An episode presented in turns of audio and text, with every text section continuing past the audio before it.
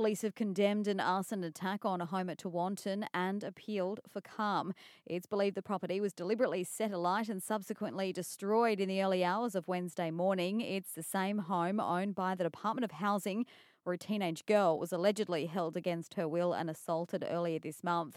Detective Senior Sergeant Craig Mansfield is hoping someone may have information about the moments leading up to the arson attack. Our, our electronic team, our digital evidence team in Brisbane also combing through social media and the like with a view of trying to identify um, some, if there is in, in, fact any videos or social media posts about the very incident. So look, we're, we're still in that very early stage of our investigation and we're hoping for some uh, public assistance to assist us there.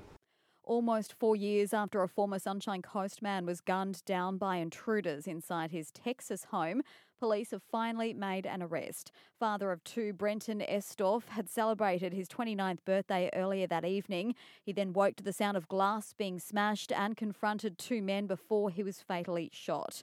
Fort Bend County Sheriff's Office has revealed this week they've arrested a 21 year old man and charged him with Mr. Estorff's murder. He remains behind bars after his bond was set at more than half a million Australian dollars. Police are also chasing others believed to be involved. The Sunshine Coast Public Health Unit has identified Coles in Nambour as a venue of concern after a local family was diagnosed with measles. At least two people from the same household fell ill just days after returning home from overseas.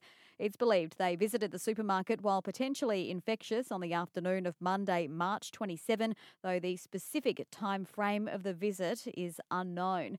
Measles is very infectious and results in a red blotchy rash covering the body. Lana Rogers and Maroochydore's Tiani Massey will be in action today in the Open Iron Woman at the Aussies in Perth after making it through the heats on Wednesday.